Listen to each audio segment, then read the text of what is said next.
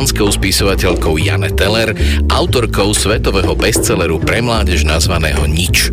V týchto chvíľach až do zajtra prebieha v Bratislavskej Novej Cvernovke literárny festival Brak a ako spomienku na včerajší koncert som dnes pre vás vybral hudbu od francúzskej šanzonovej speváčky Zas.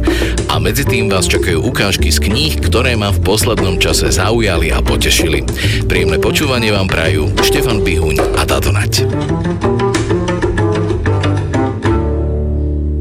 Si j'étais l'ami du bon Dieu, si je connaissais les prières, si j'avais le sang bleu, le don d'effacer tout refaire, si j'étais reine ou magicienne, princesse, fée, grand capitaine d'un noble régiment, si j'avais les pas d'un géant.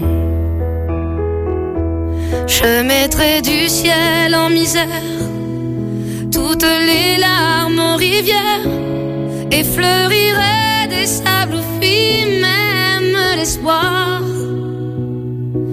Je sèmerais des utopies, plier serait interdit. On ne détournerait plus les regards si j'avais des mille et des le talent, la force ou les charmes des maîtres, des puissants. Si j'avais les clés de leur âme, si je savais prendre les armes au feu d'une armée de titans, j'allumerais des flammes dans les rêves éteints des enfants. Je mettrai des couleurs aux peines, j'inventerai des Éden, au pas de chance,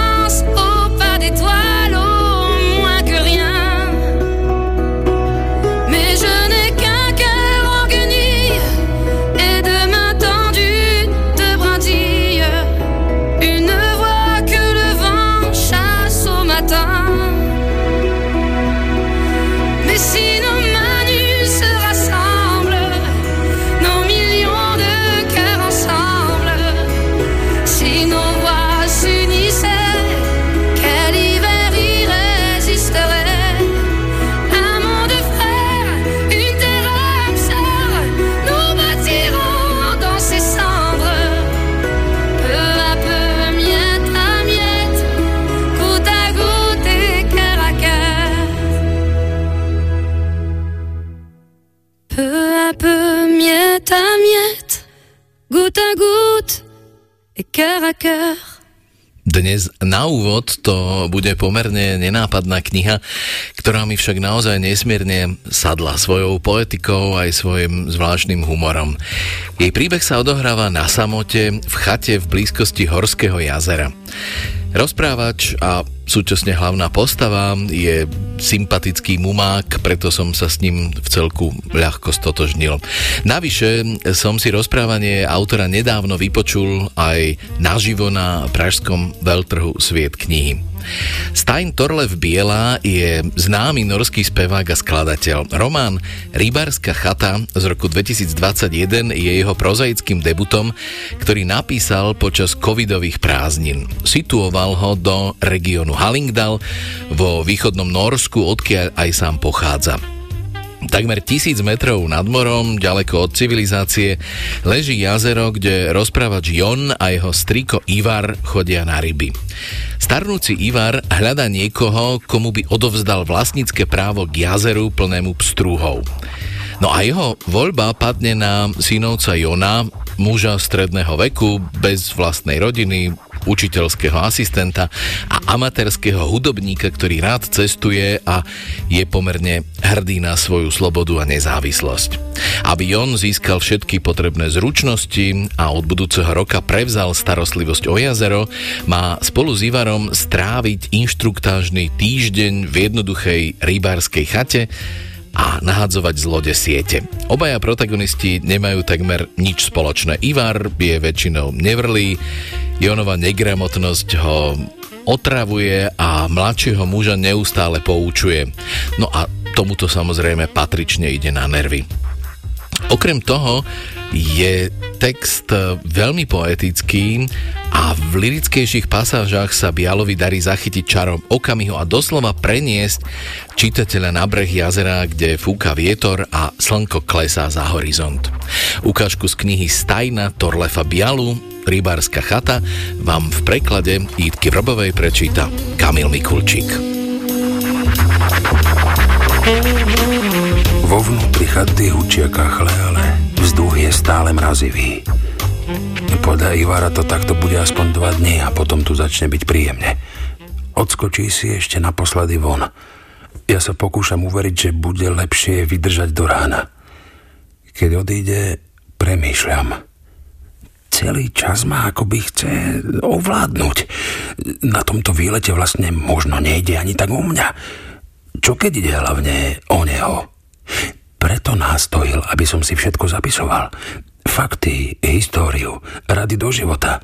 Počujem jeho kroky skôr, ako vojde do dverí a sadne si. A prečo si neodkázal Storsen niektorej z tvojich dcer? Pýtam sa Ivara pri sviečke. Jon, to je tak. Ich podarení manželia sú podľa mňa hrozbou. Keby som dal chatu céram, Nasťahujú sa mi sem a privedú rôznych kamarátov. A čo sa stane? Storsen sa premení na miesto pánskych flámov. Ivar si sadne na stoličku.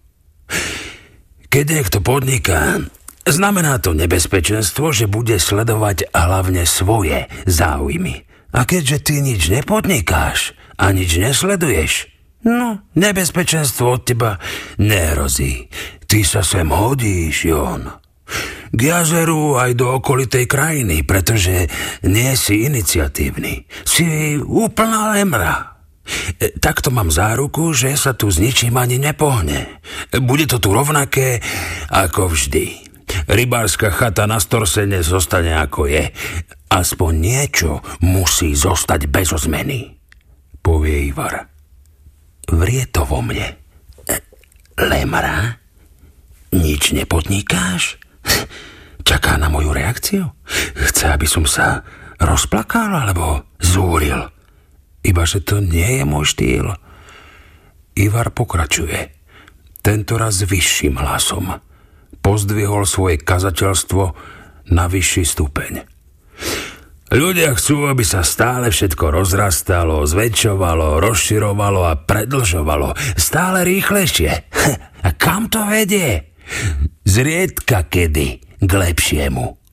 Jón, ty si unikát. Keď sa porovnám s tým, čo znamená byť moderným človekom a zhodnotím tvoju neschopnosť venovať sa praktickej práci, no, si pre Storsen ten najlepší kandidát.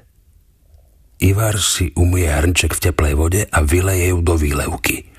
Znovu si naleje a hodí do hrnčeka bujónovú kocku.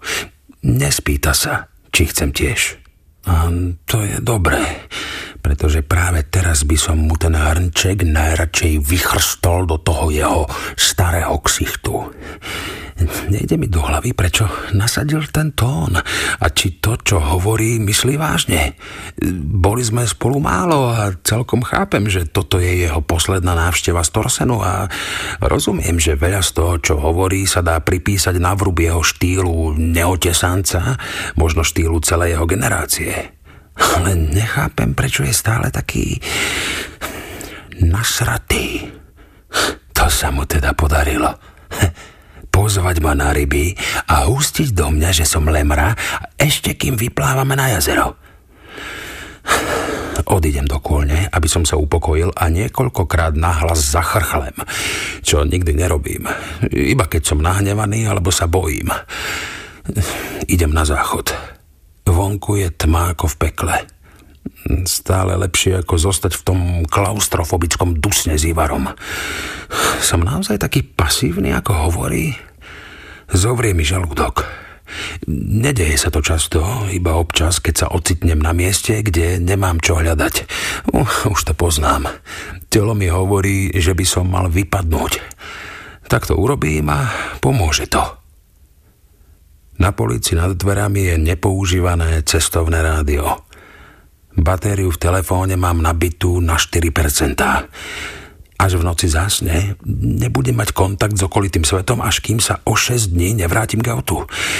Ustojím to pretože výlet na Storsen čoraz viac pripomína 12 škôl v zápasníckom ringu alebo ľadvinový záchvat, ranu pod pás, buchnát do chrbta a nakoniec do zátilku.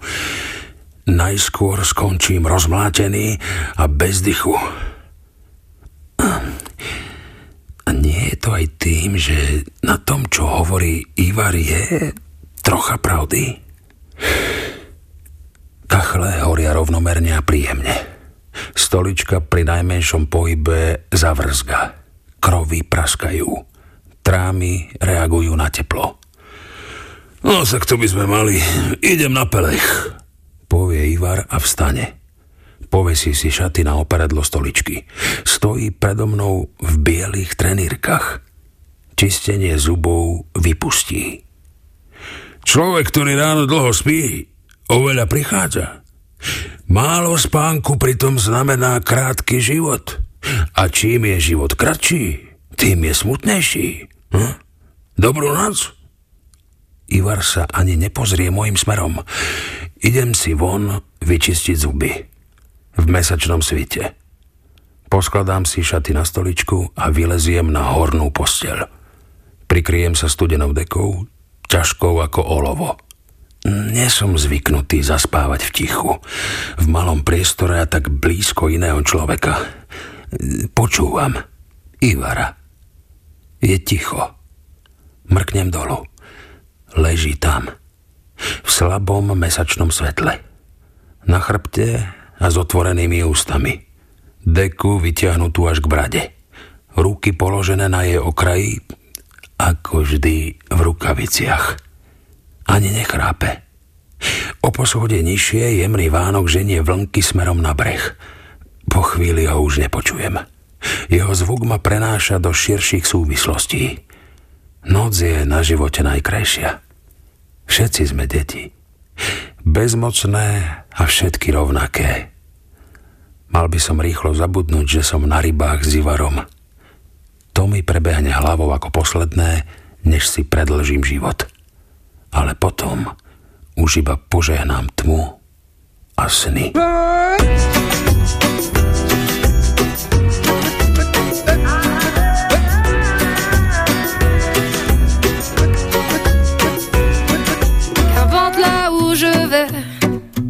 tant que j'ai l'audace de tenir la main de l'autre pour aimer le temps qui passe dans tout ce que je fais. La rage et l'amour s'embrassent, qu'elle soit mienne ou qu'elle soit vôtre. La vie nous dépasse, que vendrá, que vendrá. Yo escribo mi camino sin pensar, sin pensar dónde acabará? Dans mes joies, dans mes peines, dans mes choix, dans mes larmes, je laisse aller mes sentiments. Au mieux, on écrit son chemin comme on se soigne pour aimer indifféremment. Sur les sables mouvants d'un passé qui s'effondre, je me raccroche à ce que j'aime, prenons soin de chaque seconde.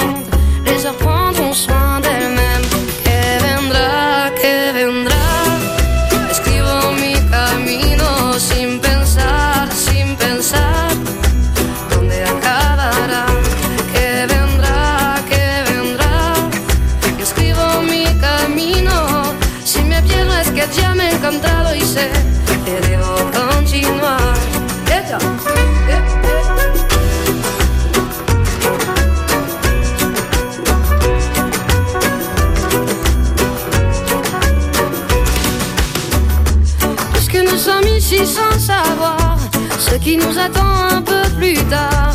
Laissez parler, mon instinct me guérit. Puisque tout cela est bien trop court, j'aimerais jusqu'à mon dernier jour, jusqu'à mon dernier souffle de vie.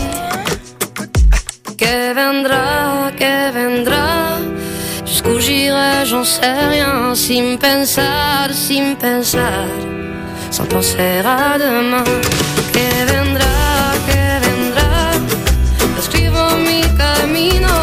Si me pierdo es que ya me he encontrado y sé que debo continuar.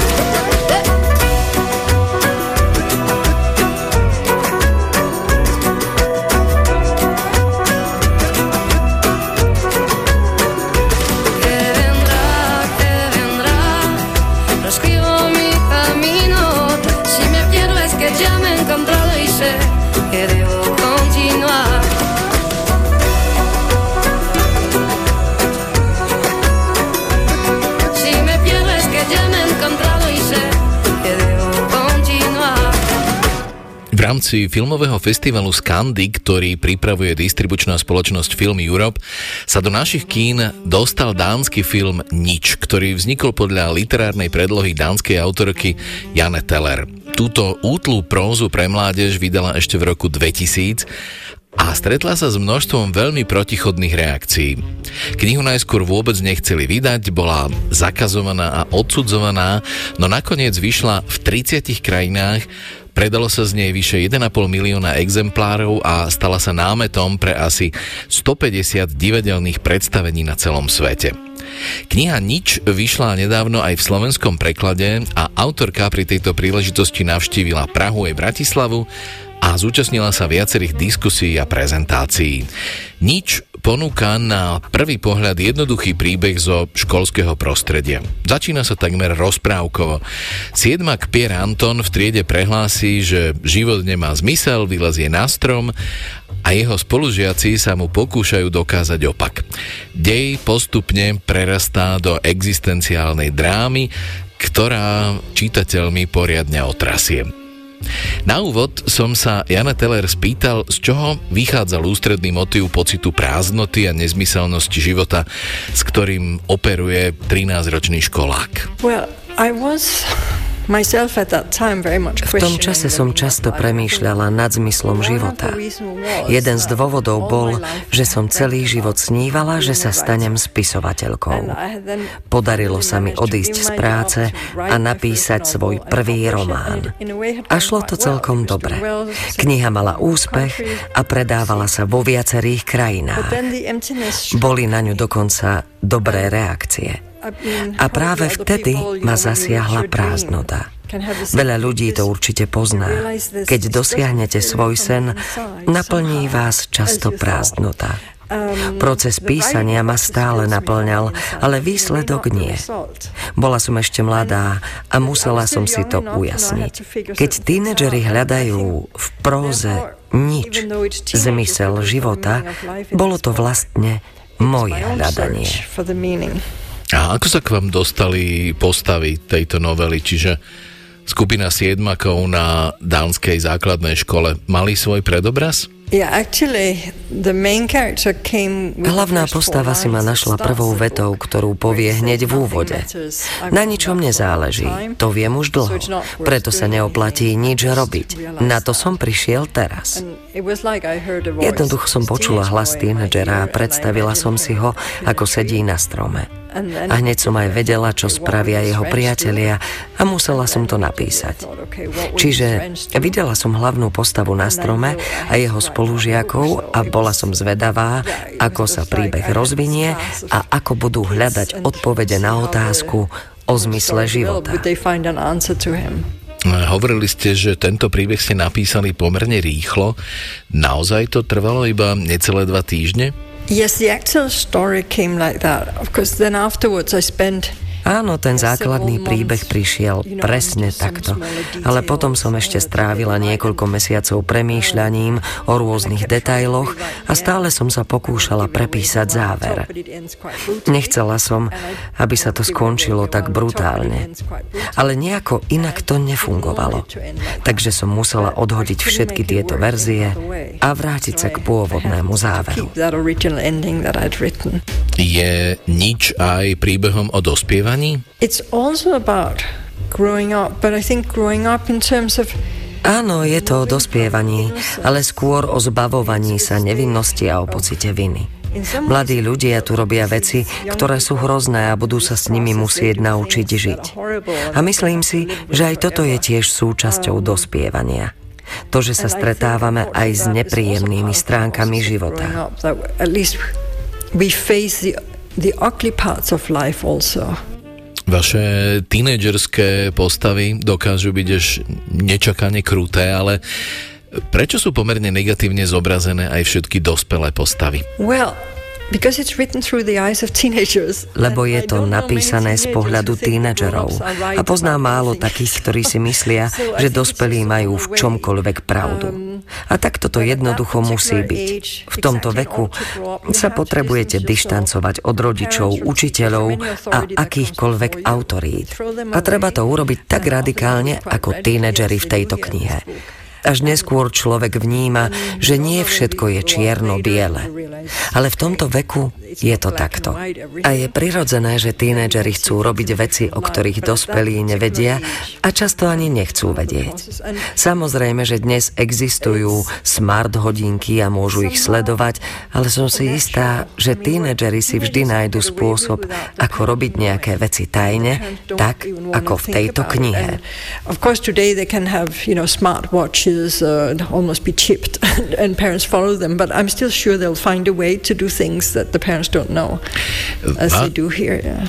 Váš príbeh sa začína ako rozprávka. Pierre Anton vylazie na strom a nechce zliesť.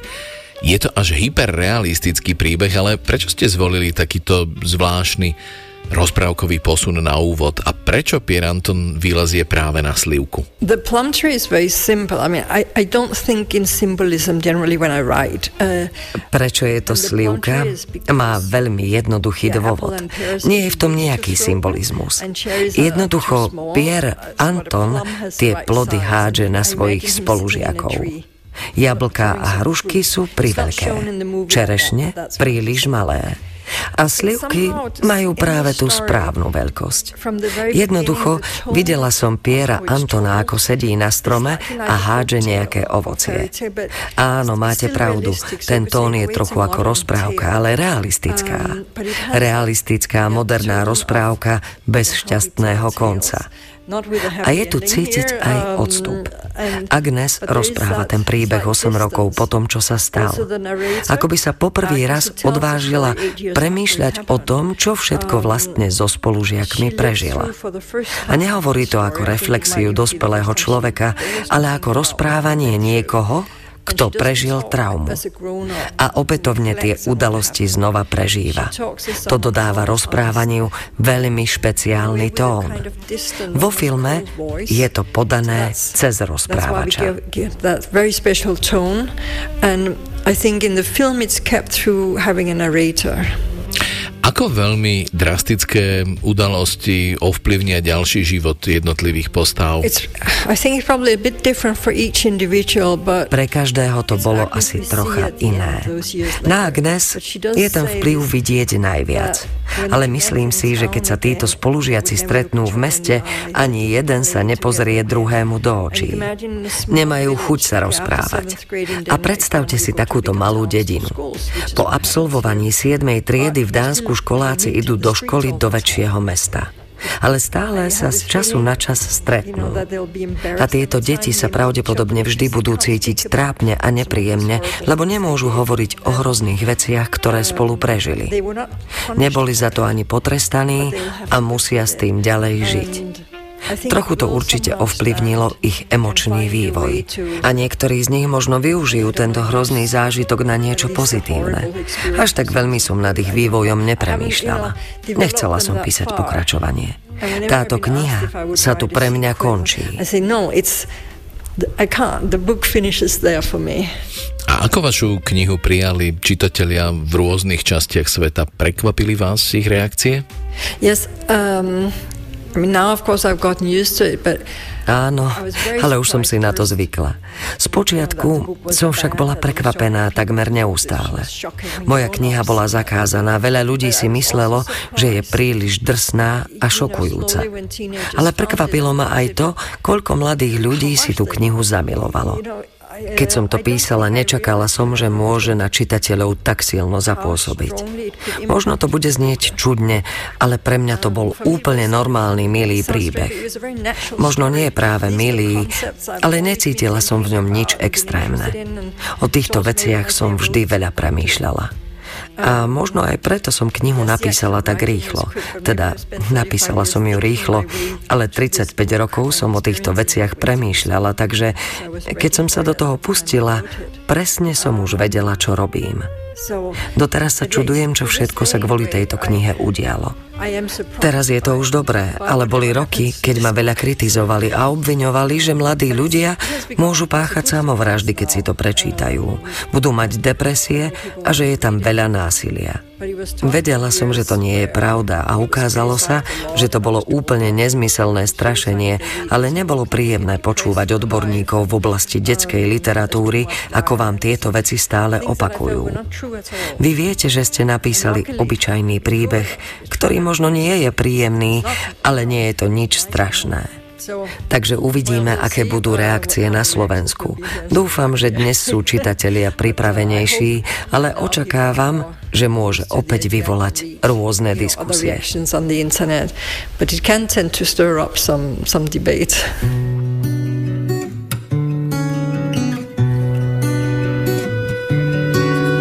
Sous le ciel de Paris s'envole une chanson. Mmh. d'aujourd'hui dans le cœur d'un garçon. Sous le ciel de Marchent des amoureux. Leur bonheur se construit sur un air fait pour eux. Sous le pont de Bercy, un philosophe assis, deux musiciens, quelques badauds, puis des gens le ciel de Paris jusqu'au soir vont chanter. D'un peuple épris de sa vieille cité. Près de Notre-Dame, parfois couvre un drame. Rue sa Paname, tout peut s'arranger. Quelques rayons de ciel d'été, l'accordéon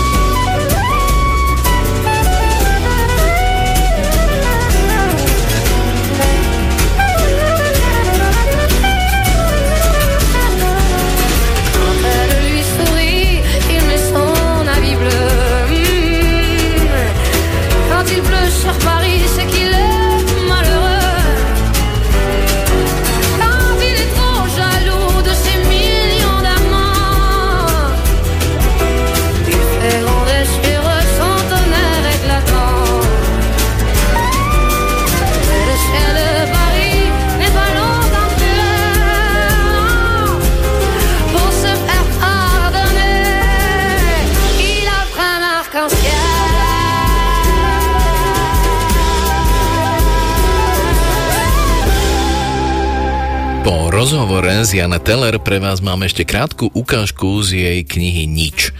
Táto iba 120 stranová próza je výnimočná po mnohých stránkach. Opisuje skupinu dánskych tínedžerov v dánskom malomeste, ktorým sa ich dobrý úmysel vymkne z rúk. Jeden z nich na začiatku školského roka odmietne vypísať tlačivá o výbere budúceho štúdia, prehlási, že život nemá zmysel a vôbec sa neoplatí o nič usilovať, pretože všetci aj tak skoro zomrú. Pierre Anton teda vylezie na strom a odmieta z neho zliesť. Svojich spolužiakov tým vyvedie z miery a preto sa snažia v starej šope zhromaždiť súbor vecí, ktoré podľa nich majú zmysel. Problém nastane, keď začnú navzájom vyberať obety, čiže veci, ktoré majú pre druhého veľkú cenu.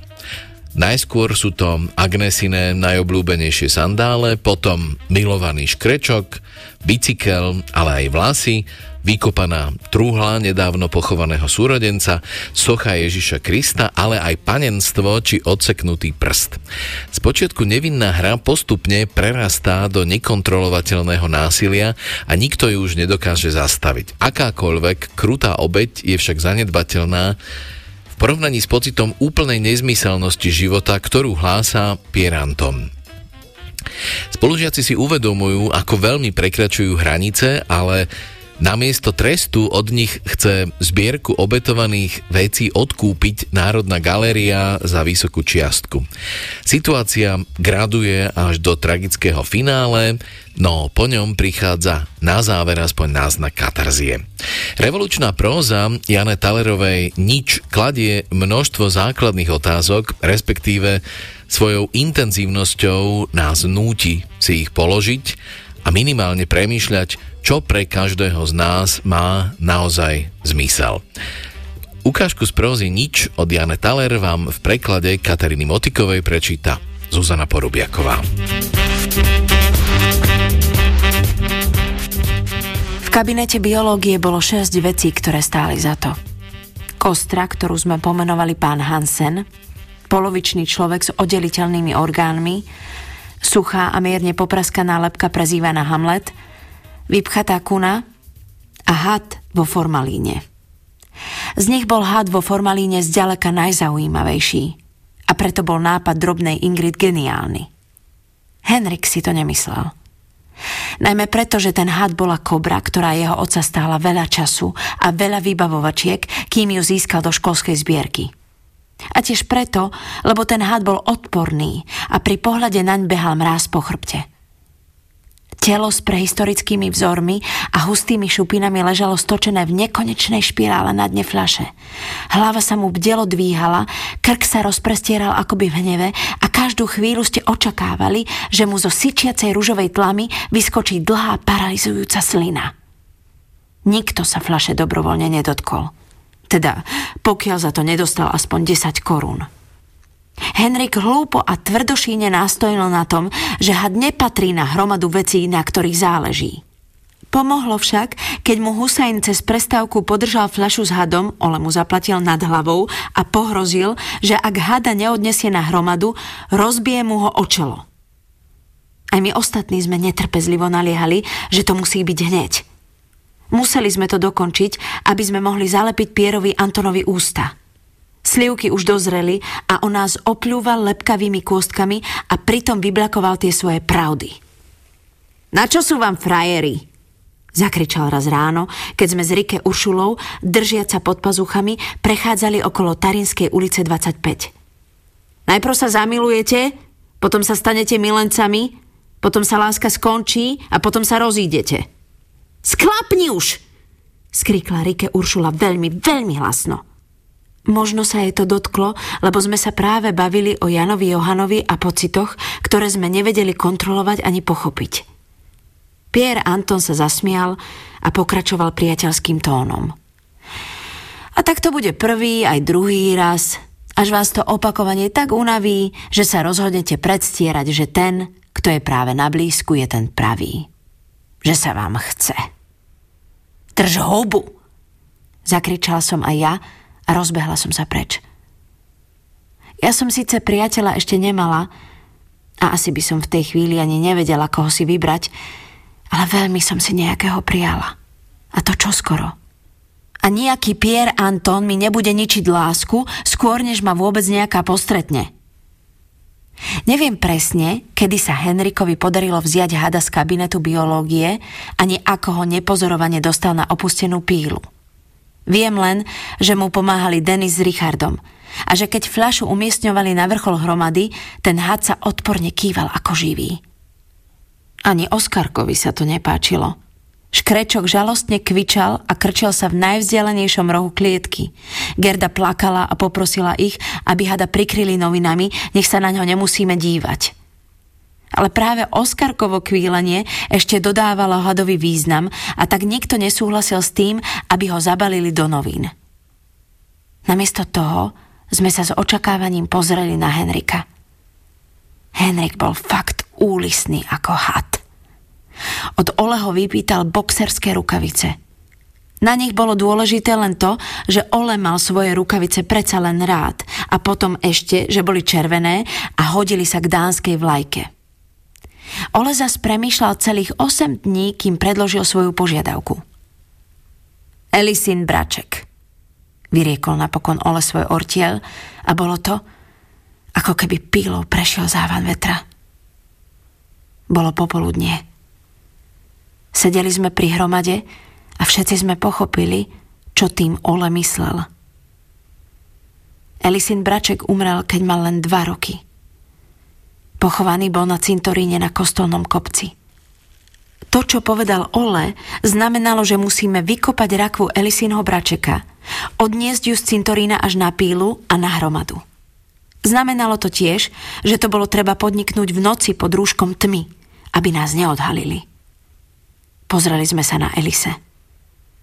Možno sme dúfali, že povie niečo, čo túto akciu znemožní.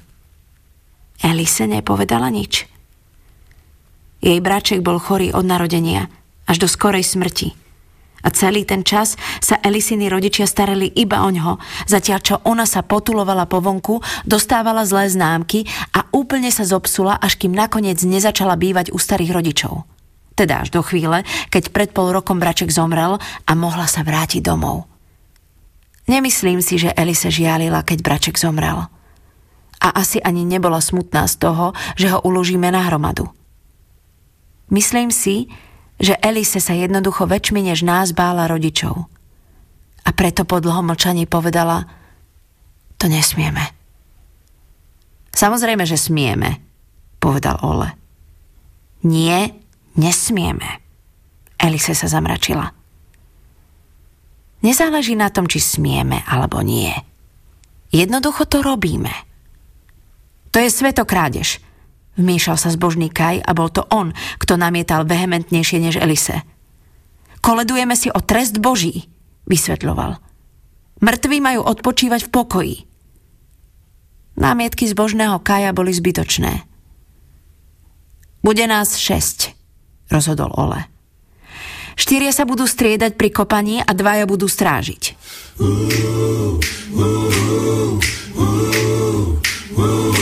À Paris, quand un amour fleurit, ça fait pendant des semaines de cœurs qui se sourient, tout ça parce qu'ils s'aiment à Paris.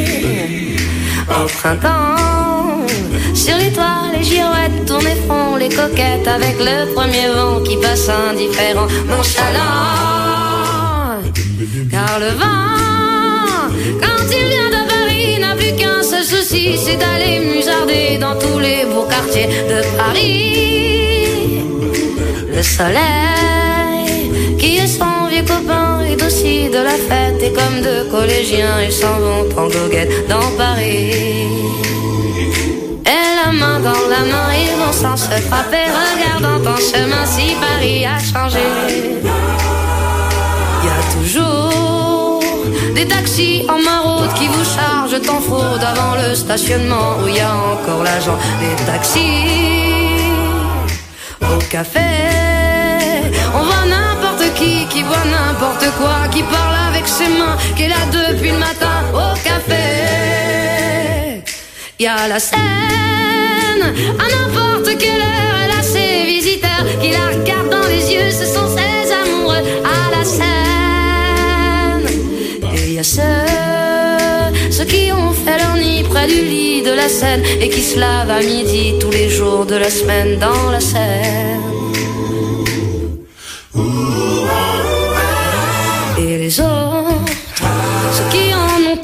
Parce qu'ils en ont vu trop et qui veulent oublier, alors ils jettent à l'eau, mais la Seine, elle préfère voir les jolis bateaux se promener sur elle et au fil de son eau jouer au caravelle sur la Seine.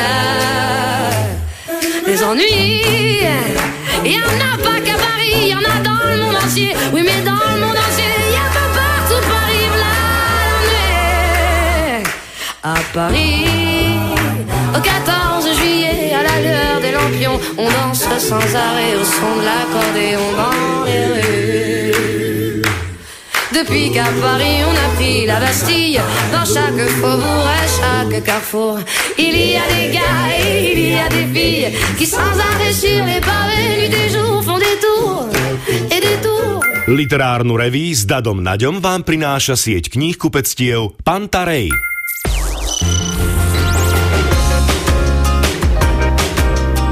Rádio Slovensko, svet hudby. Historky z nahrávacích štúdií, zaujímavosti o interpretoch a piesne s príbehom. Hudobník, spevák a producent Laco Lučenič vás pozýva na veľkú jazdu svojim svetom hudby. Počúvajte zajtra o 23. Rádio Slovensko.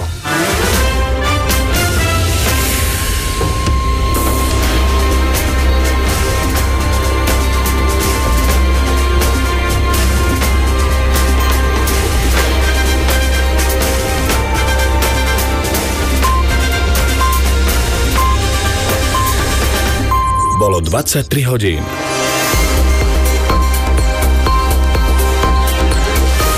Správy RTVS. Joe Biden podpísal zákon o dlhovom strope, čím odvrátil platobnú neschopnosť Spojených štátov. Televíznym divákom na Slovensku hrozí, že prídu o vysielanie všetkých českých staníc. Zajtra prevažne polooblačno, najmä na juhozápade so zrážkami a 17 až 27 stupňov. Príjemný neskorý večer želá Katarína Ščepánová. Najmenej 13 ľudí vrátane detí sa zranilo pri výbuchu obytného domu pri ukrajinskom meste Dnipro. Na mieste zasahujú záchranné zložky, pod troskami sú ďalšie osoby. Podľa niektorých správ na sociálnych sieťach výbuch spôsobila ruská raketa. Ukrajinskí vojenskí predstavitelia to zatiaľ nepotvrdili. Americký prezident Joe Biden podpísal návrh zákona o zvýšení dlhového stropu do roku 2025, ktorý po týždňoch sporov schválil kongres, čím odvrátil hroziacu platobnú neschopnosť Spojených štátov. Šéf Bieleho domu vo svojom piatkovom príhovore k národu z ovalnej pracovne ocenil spoluprácu demokratov a republikánov v krízových okamihoch. Dohodu schválili obe komory kongresu v stredu snemovňa reprezentantov a o deň neskôr Senát. Televíznym divákom na Slovensku hrozí, že prídu o vysielanie všetkých českých staníc. Dôvodom je, že programy nemajú licenciu aj pre naše územie. Dlhodobo na to upozorňujú slovenskí súkromní vysielatelia. Rada pre mediálne služby konštatuje, že v spore môže hrať len úlohu mediátora, hovorkyňa Lucia Michalčíková. Vnímame, že ten vzniknutý stav nie je pre diváka vyhovujúci, čo je vzhľadom na jazykovú a kultúrnu blízkosť slovenského a českého prostredia pochopiteľné, ale rovnako tak Rada pre mediálne služby chápe aj relevanciu obchodných záujmov vysielateľov a politiku mediálnych skupín. Riešením by bolo, ak by české televízie kupovali k programom aj práva na šírenie u nás. To je však z ekonomických dôvodov málo pravdepodobné. Mediálny analytik Filip Maxa. O tom, či televízni operátori vyradia vyberané české stanice rozhodnú najmä rokovania so slovenskými vysielateľmi. Aj keby s tým operátori nesúhlasili, televízie sa môžu stále obrátiť na súdy. Napríklad formou predbežného opatrenia by vedeli dosiahnuť to, že operátori nebudú môcť šíriť vyberaný obsah na českých kanáloch. Až 55% Čechov je nespokojných so súčasnou situáciou v krajine. Je to najviac za uplynulých 20 rokov. Necelých 20% je naopak spokojných. Vyplýva to z prieskumu agentúry STEM. Po prvý raz za 20 rokov sa nespokojnosť Čechov so situáciou v krajine dostala cez 50% Napriek tomu je spokojných so svojím vlastným životom takmer 80% Čechov. 10 rokov naspäť to bolo len 64. Podľa politológa Josefa Mlejnka tento zdanlivý rozpor odráža súčasnú situáciu. Ľudí sa dotýka vojna na Ukrajine, vysoká inflácia, vládne škrty, ale nevytvára to trvalé obavy z budúcnosti. Je to podľa neho odraz určitého blahobytu. Prieskum robila agentúra STEM pre CNN Prima News. Z Prahy Boris Kršňák, RTVS. Anna Karolína Šmídlová sa prvýkrát v kariére prebojovala do 8 finále dvojhry na Grand Slamovom tenisovom turnaji. V treťom kole Roland Garros dolala americkú kvalifikantku Kailu Dejovú hladko 6-1-6-3. V dueli o postup do štvrťfinále si zahrá v pondelok proti američanke Cory Goffovej.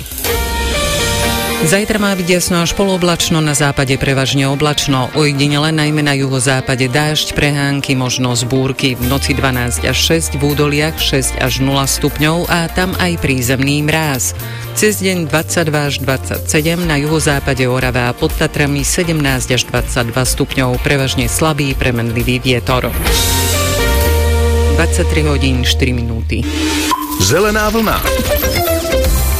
Odstavené auto, cestári na diálnici aj uzavretá cesta. Počúvate dopravné správy.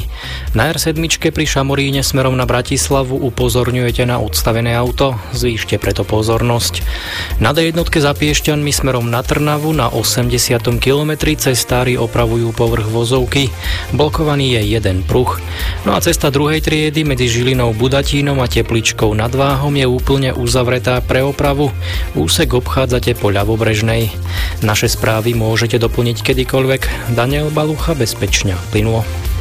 Zelená vlna 0800 900 800 Literárnu reví s Dadom Naďom vám prináša sieť kníh kupectiev Pantarej. Pekný sobotný večer. Literárna reví Rádia Slovensko pokračuje svojou druhou hodinou, v ktorej vás ešte čaká 5 ukážok z knižných noviniek a zvuková mailová súťaž na záver. A na úvod tri typy načítanie dnes od prozaičky a vysokoškolskej pedagogičky Emílie Sičakovej Beblavej, spisovateľa a prekladateľa Jana Štrasera a spisovateľky Gabiky Futovej. Aké knihy ich teda zaujali? Mojou naozaj najobľúbenejšou spisovateľkou je Ludmila Ulická. Od nej čítam všetko, lebo ona naozaj dokáže zreflektovať ten časopriestor takže že vás vtiahne a idete a čítate. A keď reflektovala obdobie komunizmu v knihe Zelený stan, tak to naozaj podľa mňa, ak ktokoľvek to nezažil, to obdobie ja som ho teda bohužiaľ zažila, ale aj kto ho nezažil, keď si prečíta Zelený stan, tak pochopí, čo znamenalo žiť e, v období komunizmu a socializovať sa v období komunizmu. Takže Zelený stan je moja od nej asi najľúbenejšia knižka. E, čítam knihu nemeckého autora Haralda Jenera. Tá knižka sa volá Čas vlkov s podtitulom Život v troskách Tretej ríše. Je to úžasne silná kniha o tom, čo sa vlastne po 1945, teda po skončení druhej svetovej vojny a po Hitlerovej samovražde, čo sa vlastne v tom Nemecku tých 5-6 rokov stalo, kým sa z tých okupačných zón zmenilo na Nemeckú spolkovú republiku a Nemeckú demokratickú republiku. Ako reálne ten život tam prebiehal a je to, je to neuveriteľne silná kniha. Šalina do stanice Touha. Tá knižka je veľmi vtipná a je to o takom páriku, mladom, ktorí by chceli veľmi žiť na vysokej nohe, ale nejako sa im to nedarí, tak vymyslia plán, akože baba tam spoznala nejakého človeka, ktorý je taký celkom dobre finančne zabezpečený a vymysleli plán, že ona si ho zoberie a že potom, potom ho zabije a že ona zdedí strašne veľa peňazí. No a dostala som sa zatiaľ len k tomu, že ako vymýšľajú spôsoby vraždy ale ten prvý spôsob bol veľmi vtipný a samozrejme sa nevydaril. Tak to boli tri typy od Emilie Sičakovej Beblavej, Jana Štrasera a Gabiky Futovej. No a ja pokračujem typom na knihu súčasného belgického autora Dimitriho Verhulsta, oneskorenec, ktorý som dostal od jeho egyptského vydavateľa a hneď som vedel, že túto knihu si musím zohnať. Dva Verhulstové romány našťastie vyšli aj v českom preklade. Jeho štýl je veľmi sarkastický a provokatívny a treba povedať, že v niektorých prípadoch ide aj dosť cez čiaru. Rozprávačom románu Oneskorenec je 70 Desiree Cordiller, knihovník, znalec Erasma Rotterdamského, milovník vtákov a minimalistickej klasickej hudby. Desire je natoľko unavený a znechutený svojou panovačnou manželkou a nepochopený svojimi dospelými deťmi, že sa rozhodne predstierať Alzheimerovú chorobu, aby unikol pred manželkou a okolitým svetom.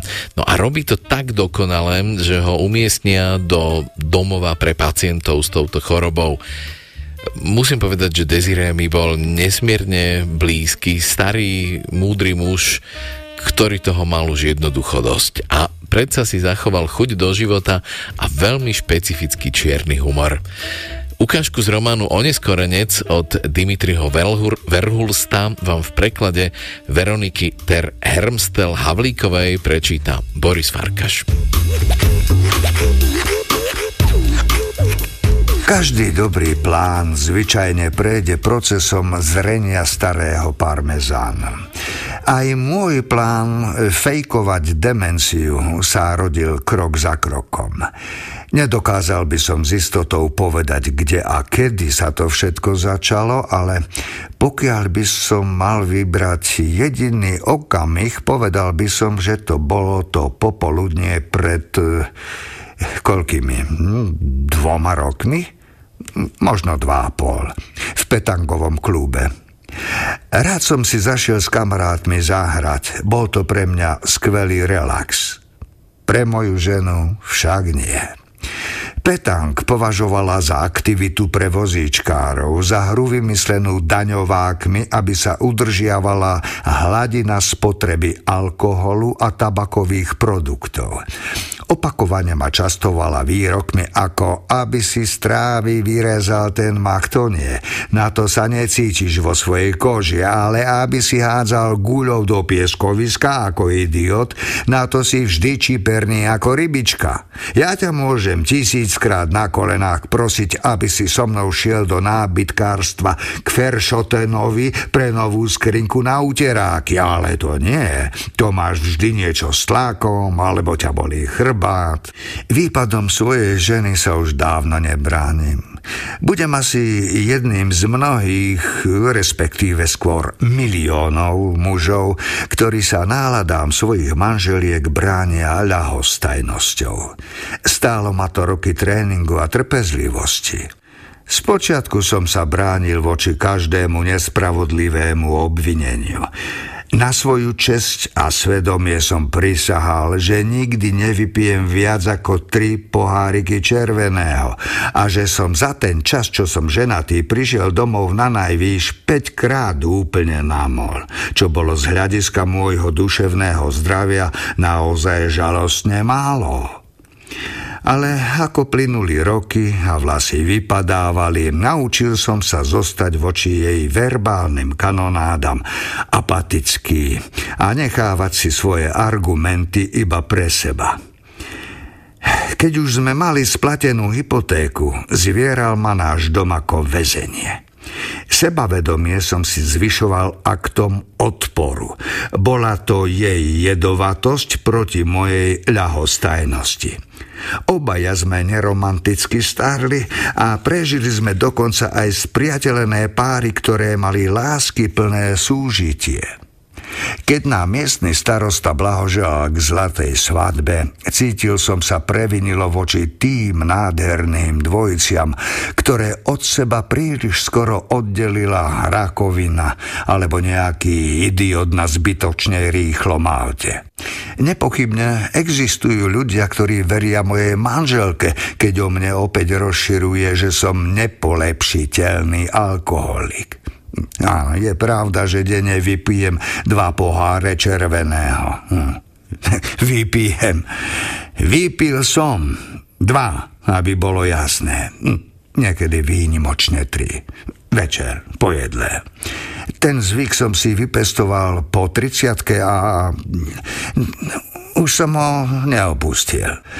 Skoro som dodal dodnes. Ale starému senilovi v domove dôchodcov nie sú po večeri dopriate žiadne pôžitky.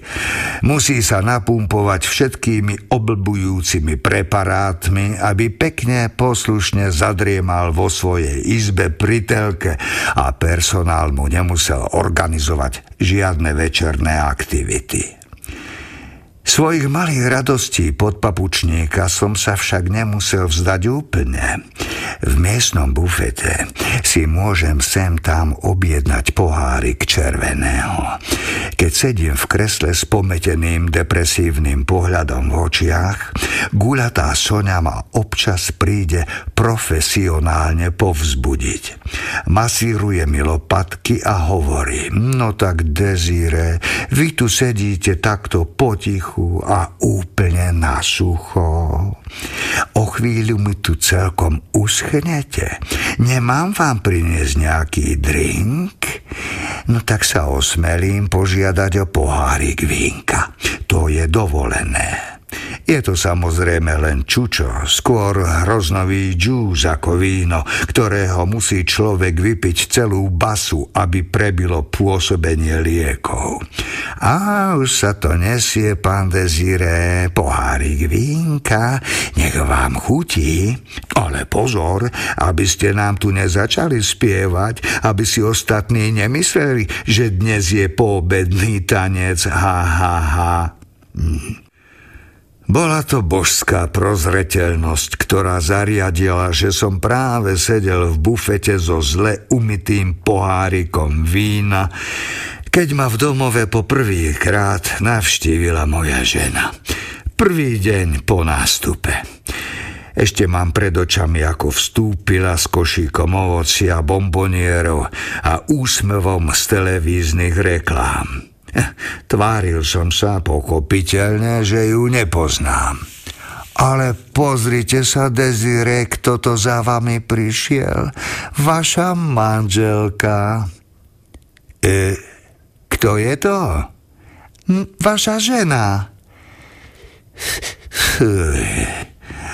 Len čo pohľadom rozpitvala obraz svojho pometeného muža, teatrálne zajačala v nádeji, že si zdravotnícky personál plný súcitu a feministickej bojovnosti príde vypočuť osudy nešťastnej ženy v domácnosti. No ale to ani nie je možné, Desire.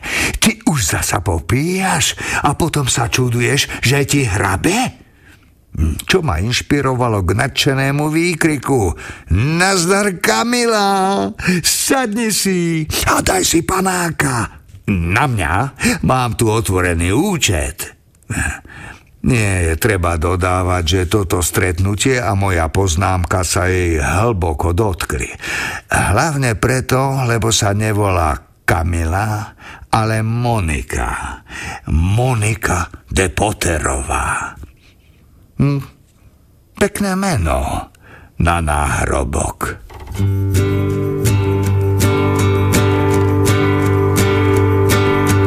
Quoi que tu fasses, je ne sais pas ce que ça remplace. Et derrière nous, c'est encore à l'ombre. Faut-il encore qu'on raconte que quelque chose nous revienne? Faut-il qu'on soit seul sur terre, ici aussi?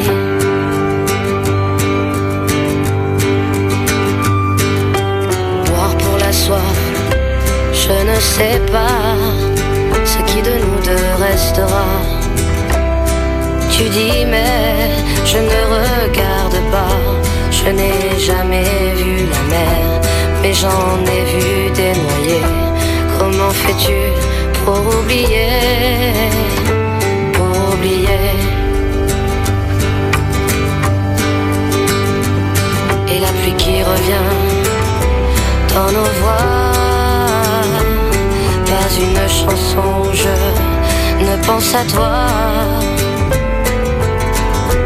Dans ce monde inhabitable, il vaut mieux danser sur les tables à Port-Coton qu'on se revoit 说，我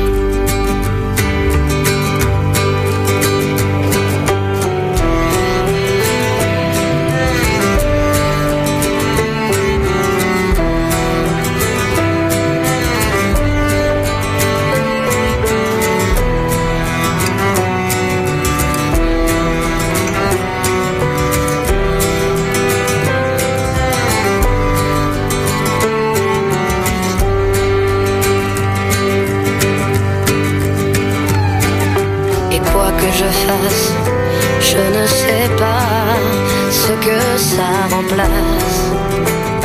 Et derrière nous, c'est encore à l'ombre, aller auprès du phare. Et la vie est sans phare, à Port-Coton qu'on se revoit. Dans ce monde inhabitable, il vaut mieux danser sur les tables, à Port-Coton qu'on se revoit, qu'on se revoit. Zatiaľ majú v dnešnej relácii miernu prevahu mužské príbehy a pokojne k ním ešte jeden pridám. Slovenský prozaik Juraj Kováčik zaujal pred niekoľkými rokmi zbierkou poviedok v panoramatickom kine, po ktorej nasledovali prózy Všetky jeho svety a Tri tornáda. Najnovšia zbierka poviedok Juraja Kováčika má názov Bodu zlomu. Všetky jej príbehy spájajú momenty, ktoré niekomu zmenili život. Nečakaná udalosť, telefonát, gesto, slovo, čin, ktoré obrátia vzťahy a súvislosti hore nohami a prinútia aktérov prehodnotiť svoj pohľad na svet aj na seba samých.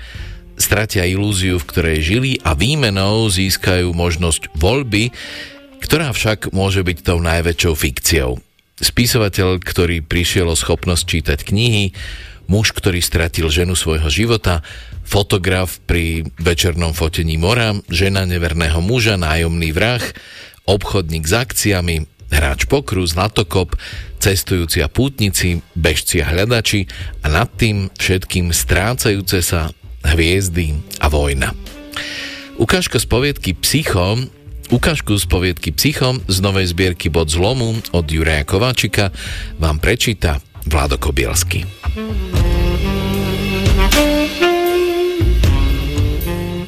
Prestanem sa prechádzať po izbe a posadím sa.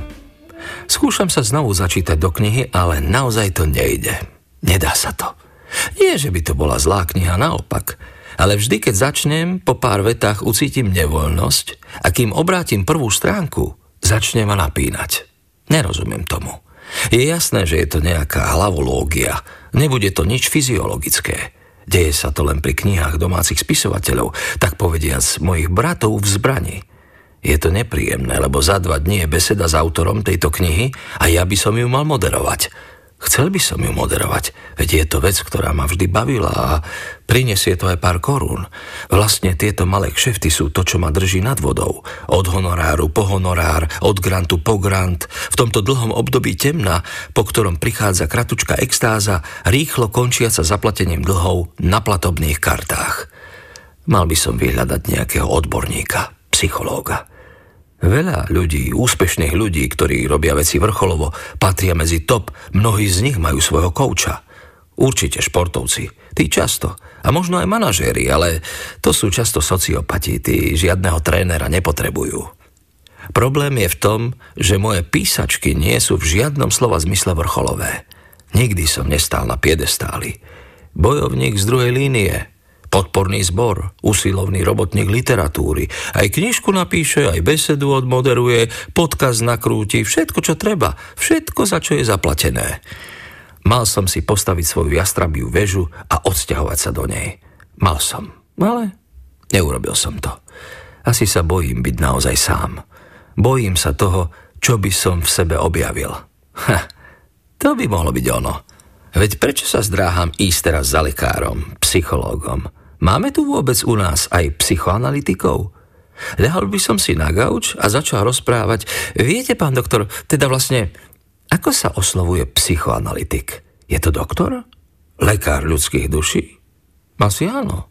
Tak teda, pán doktor, taká vec sa mi stala. Nesmejte sa prosím, viete. Ja píšem knihy a popri tom moderujem besedy so spisovateľmi a nahrávam podcasty, rozhovory s nimi, bavíme sa o písaní a samozrejme o knihách. A teda neviem, ako sa to stalo, nejako postupne, nie naraz, ale teraz je to už neúnosné. Strátil som schopnosť čítať ich knihy. Neviem sa cez ne dostať. Bráni mi v tom nevoľnosť. Fyzicky mi je zle. Začne ma napínať. Dostanem triašku. Oči sa mi naplňa slzami. Nedokážem ich knihy dočítať. Viem, je to absurdné a je to selektívne. Je to iba pri knihách žijúcich autorov. Domácich žijúcich autorov. Asi na to nemáte diagnózu však? Pritom ja tie veci mám rád. Niektoré z nich aj by som si ich rád prečítal, ale nedokážem to. Doktor sa na mňa pozrie, musím otočiť hlavu na gauči, aby som videl, že sa na mňa pozerá, skúmavo na mňa hľadí a prehovorí až po minúte či dvoch. Skúšali ste audioknihy? Opýta sa a nakloní sa na zápisník, pripravený zaznačiť si moju odpoveď. Nie, naozaj mal by som ísť k lekárovi. Možno nie som jediný. Možno to majú aj ostatní. Je to bežné. Len tí druhí taja svoje slabosti lepšie ako ja. Čo ak je to tak, že všetci tí, ktorí píšu, stratia schopnosť čítať knihy iných ľudí? Navyše je to progresívne. Postupuje to. Aj u mňa je to iba prvá fáza. Začína sa to knihami ľudí, ktorých poznáš, stačí keď z videnia, ale neskončí to tam. Nie iba domáci autory, naopak, postupne stratíš schopnosť čítať všetky knihy. Zostanú ti len tie odborné príručky pre záhradkárov, kuchárske knihy a úplne nakoniec v poslednej fáze ti bude dobrá aj motivačná literatúra. Pôjdem k lekárovi. Nakoniec sa tam vyberiem, nič iné mi nezostane. Ten si vypočuje moju prvú vetu. Pán doktor, Stratil som schopnosť čítať.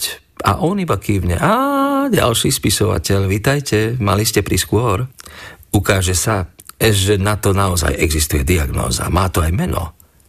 Aorália, alergia na rozprávanie. Pozrite, začne doktor vysvetľovať. Telo prosto nie je tak stavané na také množstvo príbehov, aké dnes absorbuje priemerný spisovateľ. Všetci veľa čítate, viac ako je zdravé. A keď nečítate, pozeráte seriál. A keď sa už konečne vyberiete von, nasadíte si slúchadlá a pustíte si do uší audioknihu. Telo nie je stavané na to, aby dokázalo spracovať také množstvo osudov a zákonite začne haprovať. Je to obranný mechanizmus, aby vám úplne nepreskočilo. Všimnite si, upozorní ma, náročky som povedal telo, nie duša. Dnes už vieme, že duša neexistuje, je iba telo, jeho funkcie a ich rovnováha, homeostáza. Narušíte ju a všetko sa začne rúcať ako domček z karát. Našťastie dá sa to liečiť, ale vyžaduje si to silnú vôľu. Jedinou cestou je dôsledná absolútna abstinencia. Budete musieť ísť do ústavu minimálne na 3 týždne a potom to pokračuje ambulantne. Sú také skupiny, posadíte sa do kruhu, jeden za druhým rozprávate a každý začne vetou. Dobrý večer, som ten a ten a som spisovateľ a už 3 mesiace som bez príbehu. Všetci zatlieskajú a vy potom začnete hovoriť o športe, počasí a politike, hoci čo, len aby to nebolo osobné. Trace des chemins qui n'attendent que toi. À toi l'enfant qui vient, je précède tes pas. Je murmure ton nom dans le souffle de ma voix. Je t'offrirai le monde, toi, que je ne connais pas. Je t'ouvre grand mon cœur, comme on ouvre ses mains. Je t'espère des bonheurs aussi grands que les miens. Demain, c'est toi.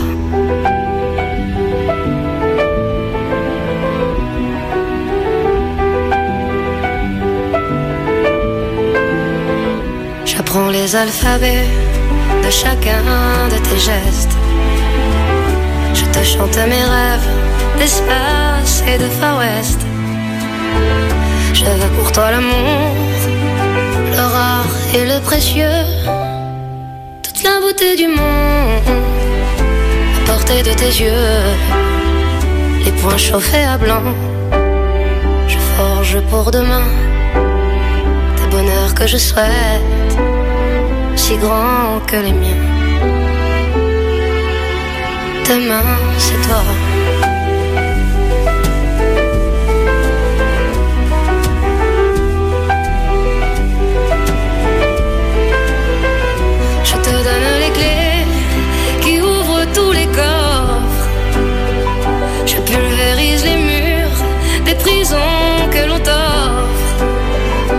Cours à l'infini pour ne pas te laisser. Tout ce que je ne t'ai pas dit, c'est parce que tu le sais. C'est parce que tu le sais. À toi l'enfant qui vient, comme un petit matin. Je t'espère des bonheurs si grands que les miens. Demain c'est toi.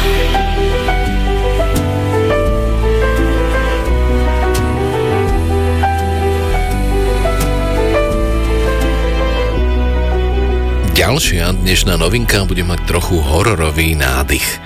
Hlavná postava románu Sestra lovca bosoriek britskej autorky Beth Underdownovej, mladá vdova Elic Hopkinsová je nútená vrátiť sa do Londýna, vrátiť sa z Londýna do malého mesta, v ktorom vyrástla. Po manželovej smrti zostala sama a tehotná a tak jej nezostáva nič iné, len nájsť útočisko u mladšieho brata Matthewa. Nevidela ho 5 rokov a za ten čas sa z nevinného chlapca stal bohatý a vplyvný muž. Zmenilo sa však na ňom aj čosi iné. Román Beth Underdownovej je inšpirovaný skutočným príbehom obávaného lovca bosoriek Matthewa Hopkinsa, ktorý spolu so svojou družinou poslal na smrť 300 žien podozrivých z bosoráctva. Autorka vo svojom debute majstrovsky spája fascinujúcu históriu s hrozivým príbehom.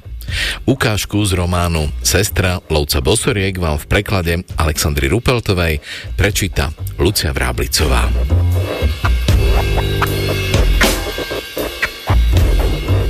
Boli časy, keď som neverila, že jestvuje diabol – Vysmievala som sa tvrdeniam, že na seba dokáže vziať fyzickú podobu, mačaciu psiu alebo ich znetvoreného kríženca, tak ako keď si obliekate kabát.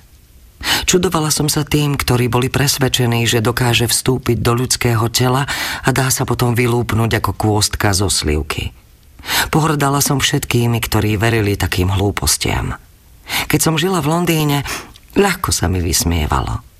No pred deviatimi mesiacmi som sa vrátila do zapadnutého kúta rodného Essexu a odvtedy už ani sama neviem, čomu mám veriť a čomu nie. Živo si spomínam na cestu domov. Bol koniec marca a prvé hodiny mám vrité hlboko v pamäti. Neskoršie dni a týždne sa mi postupne rozplývajú a blednú. Miznú ako tváre, ktoré sa myhajú popri ceste, keď sa rútite na voze dolu kopcom. Teraz sú Vianoce. Viem to, lebo si značím čas zárezmi do drevenej dlážky, ako to robia väzni. Aspoň v niečom konám plánovito a premyslenie ako môj brat. Počas toho, ako rátam dni, sa zmenilo počasie. Potom ešte raz – Najprv prišla dusná letná horúčava, po nej jesenný chlad. Dnes mi z úst vychádza para a po každom riadku si schovávam skrehnuté prsty do záhybov šiat. Čo skoro odložím pero. Musím sa poprechádzať, aby som sa zahriala. Komora má dĺžku 6 krokov. Na konci musím trochu zmeniť smer, lebo tam stojí posteľ, nočník, čbán s vodou a neveľké umývadlo. Svížne kráčam tam a naspäť k zamknutým dverám. Snažím sa nedívať na kľúčovú dierku, aby som nepodľahla pokušeniu zastať a nazrieť cez ňu. Aj tak nikdy nič nevidieť, ani náznak pohybu, len protiľahlá stena. Nie, nepozriem sa. Desí ma pocit, že ak priložím oko k dierke, môže tam byť oko, ktoré zas nazerá dnu. Iste chápete, že môjim jediným rozptýlením je písanie. Potrebujem sa zamestnať, zabudnúť na to, že mi škrka v žalúdku. Už tretí deň som nejedla. No možno sa patrí hľadovať. Odkedy kráľ utiekol z paláca, Vianoce bývajú pôstne, nie sú časom radovánok. Ja si však pripomeniem sviatky pekne po starom. Venujem si darček. Vypoviem pravdu. Musím ju spísať čím skôr, kým mi ešte slúži pamäť. Našťastie mám tu možnosť. Hoci ma uväznili, neodopreli mi písacie potreby. Bez reptania mi priniesli atrament, perá a papier. Žiaľ, asi to znamená, že ma odtiaľto nemienia pustiť. Ale na to teraz radšej nemyslím. Nesmiem sa vzdať. Spíšem skutočný príbeh o bratovi, o tom, čo vykonal. Ostane to čierne na bielom. V mojom rozprávaní bude viac pravdy, než v suchopárnych dejepisných knihách, ktoré mal otec v knižnici. V tých sa hovorí len o tom, čo sa stalo. Nie, aké to bolo. Čo sa udialo, ale nie prečo. Keď som bola malá, vianočný čas plynul pomaly. Išli ste na chvíľu von, nadýchať sa čerstvého vzduchu. Doma ste potom podupkávali nohami, striasali zo seba čerstvý sneh. Cez sviatky vždy niekto začal rozprávať. Príbehy boli len z polovice pravdivé, alebo celkom vymyslené, za to vždy tajomné, poznačené smrťou a hrôzami. Taký je aj ten, ktorý teraz píšem, lenže môj je skutočný. Bohužiaľ. Pred deviatimi mesiacmi začal brat zabíjať ženy. Odvádzali z miest, kde nikdy neutícha hukot vln, aj z vnútrozemia, odkiaľ tečú rieky, čo sa vlievajú do mora a sol vo vzduchu je jedinou spomienkou na mužov, manželov a synov, ktorí sa nevrátili alebo nechceli vrátiť z lodí alebo z vojny. Metiu pritom ani raz neporušil zákon. Zabíjal ženy, ktoré nechceli mať deti alebo si chceli privlastniť deti niekoho iného a nikto ani len náznakom neprotestoval. Vládne totiž názor, že živým poslaním ženy je rodiť, dojčiť, ofúkovať bolačky. Ale čo keď je niektorá žena neplodná? Alebo má naopak drobizgu ako smetí? Ani to nie je dostatočná ochrana. Čo ak vám niektoré zomrú? Plačete za nimi dosť? Alebo málo? Ľudia sa začnú dohadovať, či to bola vaša vina, alebo len nešťastie. Neurazili ste náhodou Boha. Dohady silnejú a utvrdzujú sa. Človek ako môj brat ich potom ľahko vie využiť. J'irai moi aussi sur la lune. Demain c'est sûr, tu serai un fil de ma terre sa brume et vers elle je me glisserai pour offrir des fleurs à ses dunes, lui dire que je l'aime de plus près. J'irai moi un jour sur la lune. J'en peux plus de l'imaginer. Quand le soleil m'abandonne, qu'il rougit de me délaisser, je sens le rat de la réelle m'envahir et me kidnapper. C'est sûr, j'irai un jour là-haut, puiser des secrets à la louche, aussi pour lui faire un cadeau, cadeau d'éléphant et de mouche. J'irai, c'est sûr, un jour là-haut, j'ai déjà prévu l'escalier, avec des ailes pour mieux grimper, au milieu de la voie lactée. J'irai moi aussi sur la lune pour un échange de secrets. Les siens emballés dans son tulle, les miens hublots de Noé. J'irai la voir un jour, c'est sûr, je serai même pas déguisé.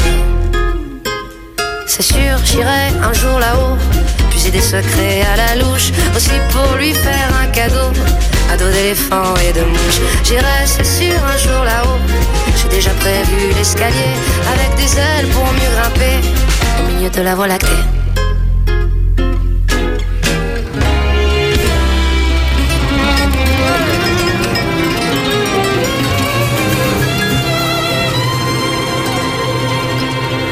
J'irai moi aussi sur la lune. J'irai, c'est sûr, planter là-haut. Des baisers semés par nos bouches et des rêves d'humanité. J'irai pour la dire que je l'aime de plus près. C'est sûr, j'irai un jour là-haut, puiser des secrets à la louche, aussi pour lui faire un cadeau, ado d'éléphant et de mouche. J'irai, c'est sûr, un jour là-haut, j'ai déjà prévu l'escalier avec des ailes pour mieux grimper au milieu de la voie lactée. J'irai, c'est sûr, un jour là-haut, puiser des secrets à la louche, aussi pour lui faire un cadeau, ado d'éléphant et de mouche. J'irai, c'est sûr, un jour là-haut, j'ai déjà prévu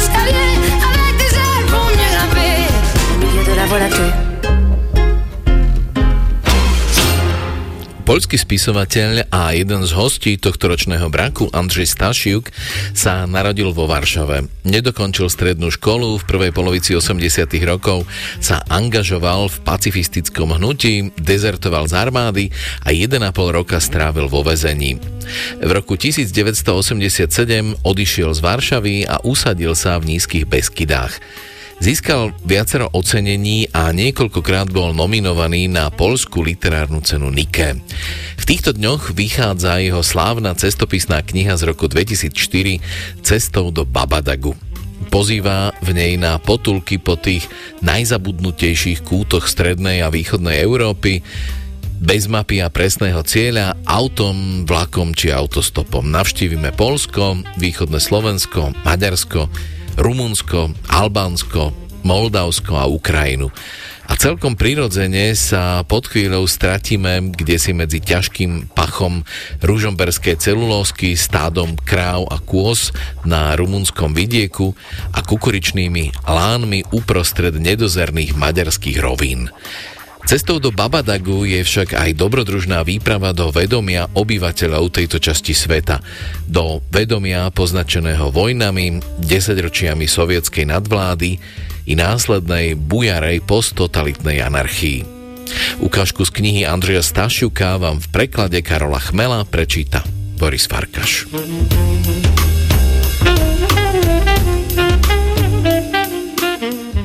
Odbočili sme doľava rovno oproti prichádzajúcemu autobusu. A jemu aj nám sa podarilo zastať krížom cez cestu.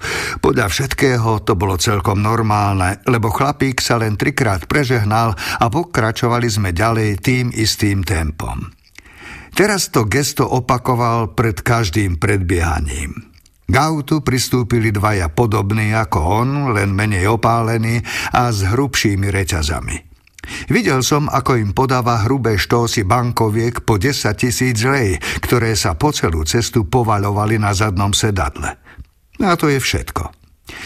Ďalšie pokračovanie sa mohlo odohrať večer, dajme tomu niekde na Slovensku. Povedzme v Krčme, pri ceste medzi Šarišom a Zemplínom, kde dvaja šoféry kamiónov jedli svoje zemiakové placky s pečienkou dusenou na cibulke, popíjali čaj a pozerali sa na kvapkajúci kohútik so zlatým bažantom.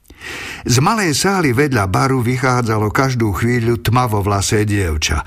Objednávalo štyri borovičky a s pohárikmi vždy zmizlo za drevenou priehradkou, spoza ktorej sa dvíhal cigaretový dym a bolo počuť mužský smiech. Za každým, keď sa zjavilo po novú rundu, si dlho šepkalo s barmankou, ako keby odkladalo chvíľu návratu. Až zvýšené hlasy spoza chatrnej steny spôsobili, že prerušilo nervózny, rýchly rozhovor. Nebol som schopný uhádnuť, či niektorý z pohárikov patril jej, alebo či hostila týchto gágajúcich neviditeľných chlapov na nejaký len jej známy účel. Možno preto, aby ich prehovorila na zločin, no možno aj na vykonanie dobrého skutku. V každom prípade platila za všetko za radom. Vyťahovala z tesného vrecka džínsov zvitky červených stoviek. To všetko sa však dialo niekde inde a v inom čase, ako je ten, ktorý sa pokúšam v tejto chvíli predstaviť. Bolo to pravdepodobne medzi Nemeckou a predajnou na ceste do Banskej Bystrice a bola vtedy zima. Áno, s udalosťami, keď sú už za nami, nie je nejaký problém. Pod podmienkou, že sa nepokúšame byť múdrejší ako oni. Pod podmienkou, že sa nepokúšame pomocou nich riešiť nejaké vlastné záležitosti.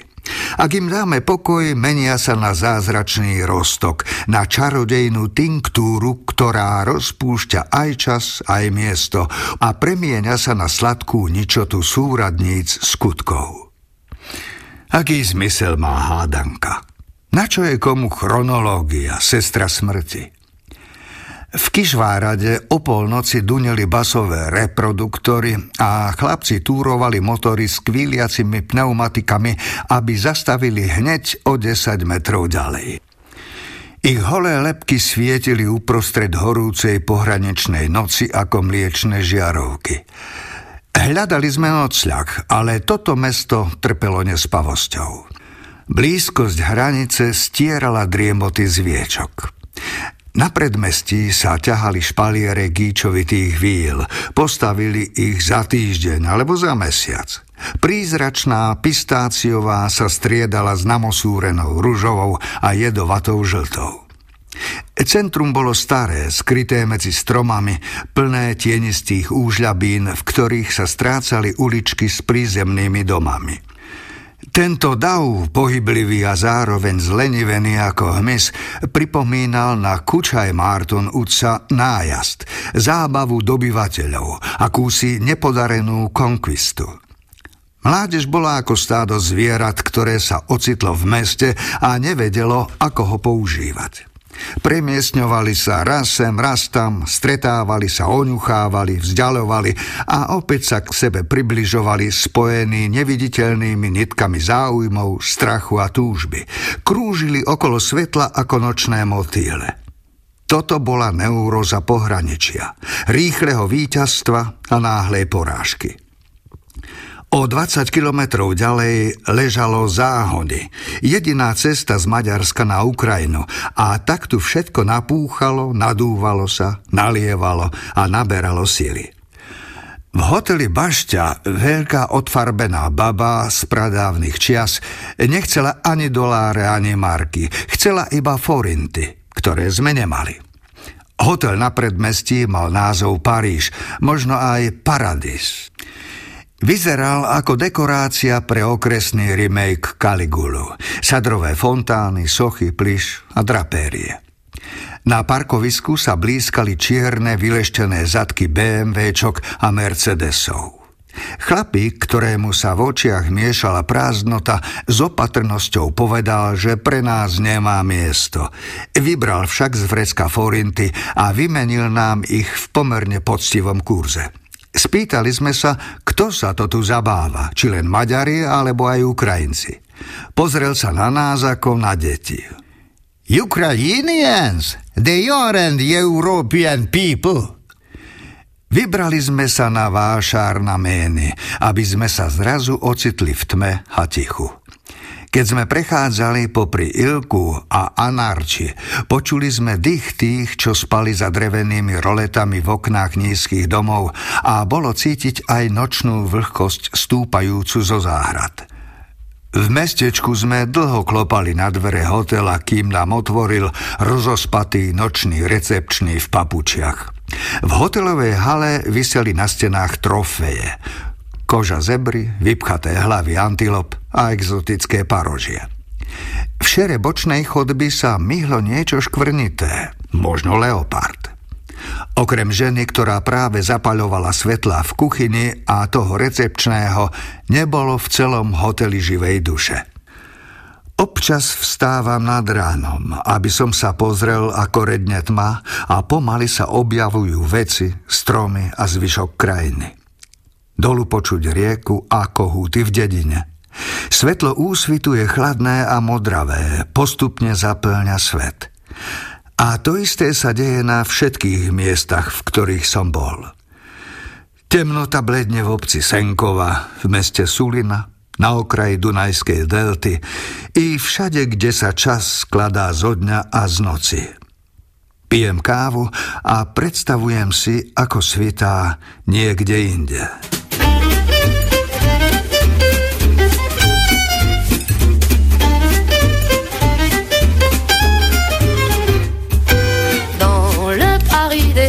Petits quartiers, oublier les touristes, les cartes postales et leurs vieux clichés.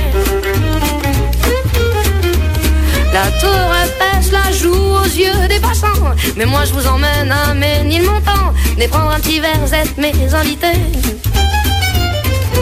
Dans le Paris des gens ordinaires, on est plus souvent sur boulevard Voltaire qu'aux Champs-Élysées. La tour d'argent fait de l'œil au digne chaland Mais y a la goutte d'or rouge dîne en marrant Autour de la table de la simplicité. On marchait de Belleville On entend chanter les accents mélangés. Au bus de Saint-Ouen L'esprit de Django plane sur les Barbès sur la même, je vais me ressourcer au milieu des parfums de terre de rangée. C'est à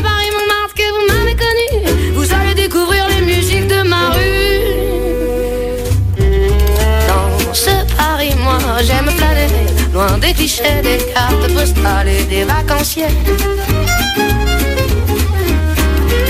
Les beaux quartiers vous sont familiers, mais là je vous emmène, vous découvrirez ces endroits oubliés qui me font tant vibrer.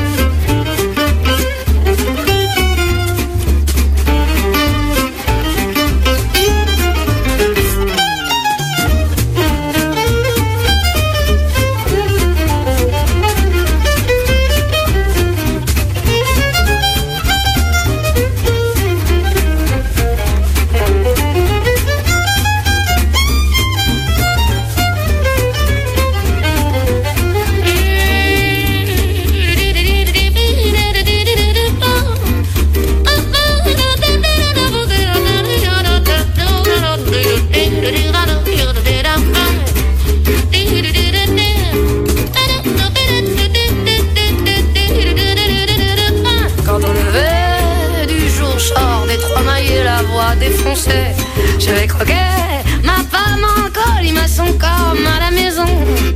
Marcher les enfants rouges m'emmène autour du monde. Au métro, Robespierre, tous mes potes vagabondes. C'est à Paris, Montmartre que vous m'avez connu. Venez donc écouter les musiques de ma rue. Dans ce Paris, j'aime me balader au gré des jardins, des portes cochères et des escaliers.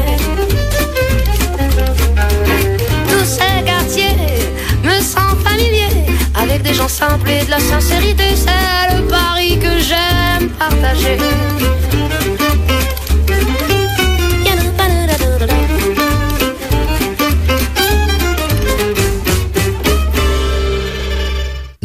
Krátko pred záverom tu mám ešte krátku ukážku z prózy Eldy Harperovej Vlčí brloch, ktorá je príbehom otrokyne Amary v Lupanáriu, čiže vo vykričanom dome v Pompejách. Ukážku z nej vám v preklade Martin Federovej prečíta Zuzana Porubiaková. Noc vo vykričanom dome je ako scéna z podsvetia nekonečný zástup opitých mužov, dým, sadze, nahnevané hlasy, zvuk trieštiacich sa hlinených nádob, didónin nárek, Beronikino chrápanie. Keď pokročí čas a aj pre toho najnadržanejšieho z pompejských občanov je prineskoro, aby sa vydal na výpravu za sexuálnymi radovánkami, Amara leží sama v tme svojej kutice. Nespí zadúša sa hnevom. Na druhý deň ráno ju prebudí Viktorín spev. Jej zemitý hlas plný nádeje a radosti znie ako hudba z iného sveta. Amara sa posadí na posteli. Nemôžeš nás aspoň raz nechať vyspať? Nahnevanie ju okrikne Beronike. Len sa pozrite, ako krásne svieti slnko. Zašteboce Viktoria celkom ako by sa začínali floralie.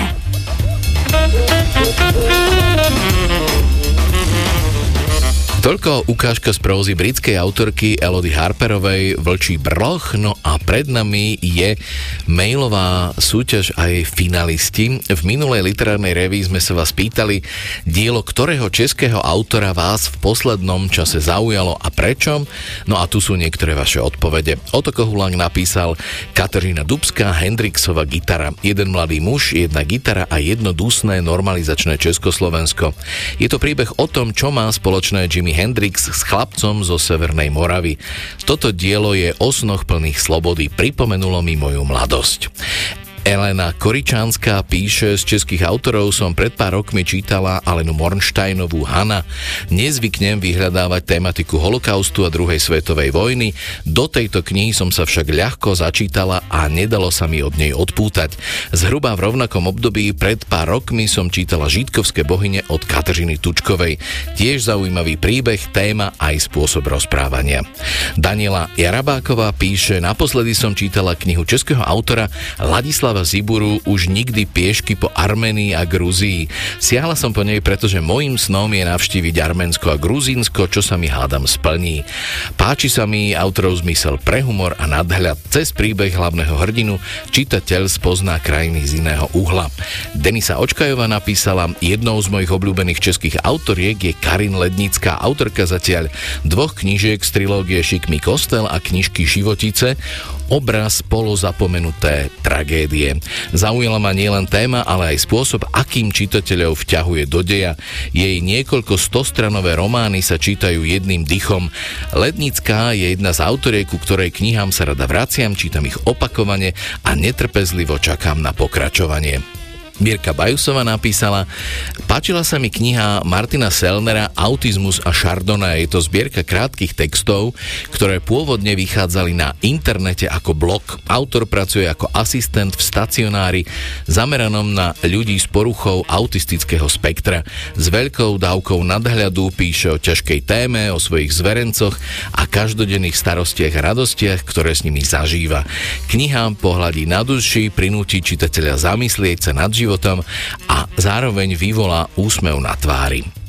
Miriam Jakubčinová píše, minulý rok som počúvala audioknihu Vyhnanie Gerty Šnirch od Kateřiny Tučkovej a bolo to veľmi pôsobivé. Opisuje ťažkú tému, ale úplne ma to vtiahlo do deja. Knihu, kde je zakopaný pes od Pavla Kohouta som čítala už dávnejšie a tiež na mňa veľmi zapôsobila, hoci je to tiež smutný príbeh o našej minulosti. Neuviedli sme všetky maily, ale podľa nich je momentálne asi najobľúbenejšou českou autorkou Kateřina Tučková. Tak týmto poslucháčom posielame knižné ceny a 20 eurovú poukážku od nás získala Viera Valašteková, ktorá napísala Chcela by som pozdieľať pre mňa úplne nečakané prekvapenie. Dostala som do daru knihu Petra Stančíka Andeli vejce. Bol to primerane napínavý príbeh, výborne vyrozprávaný, žiadne hluché miesta, krásny jazyk. Dovtedy pre mňa neznámy autor sa touto knihou stal jedným z mojich obľúbených. Gratulujeme Viere Valaštekovej, no a aj dnešná súťažná úloha bude po dlhom čase opäť zvuková. Dobre počúvajte nasledujúcu zvukovú ukážku a napíšte nám, aká činnosť sa skrýva za týmto zvukom.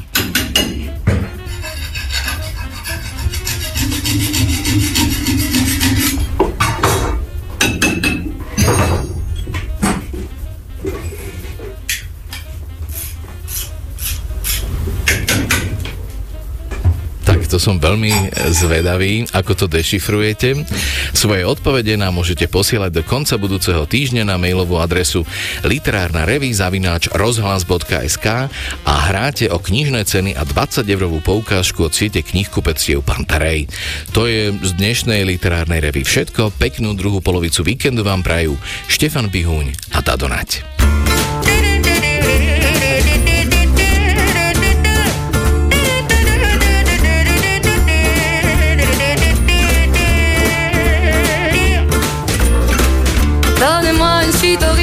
Je n'en veux pas des bijoux de chez Chanel. Je n'en veux pas. Donnez-moi une limousine. J'en ferai quoi? Offrez-moi du personnel. J'en ferai quoi? Un manoir à Neuchâtel. Ce n'est pas pour moi. Offrez-moi la tour Eiffel. J'en ferai quoi?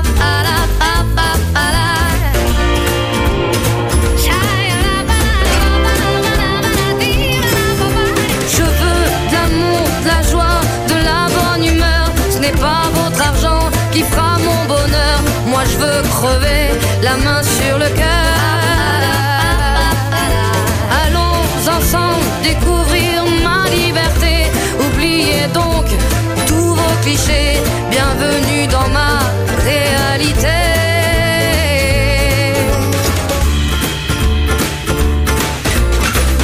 J'en ai marre de vos bonnes manières, c'est trop pour moi.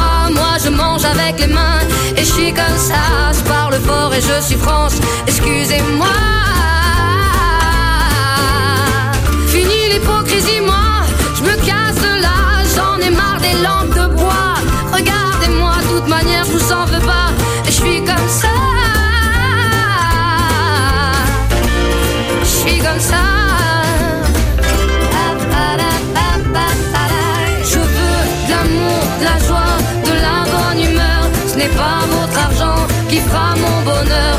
Veux crever la main sur le cœur. Allons ensemble découvrir ma liberté. Oubliez donc tous vos clichés.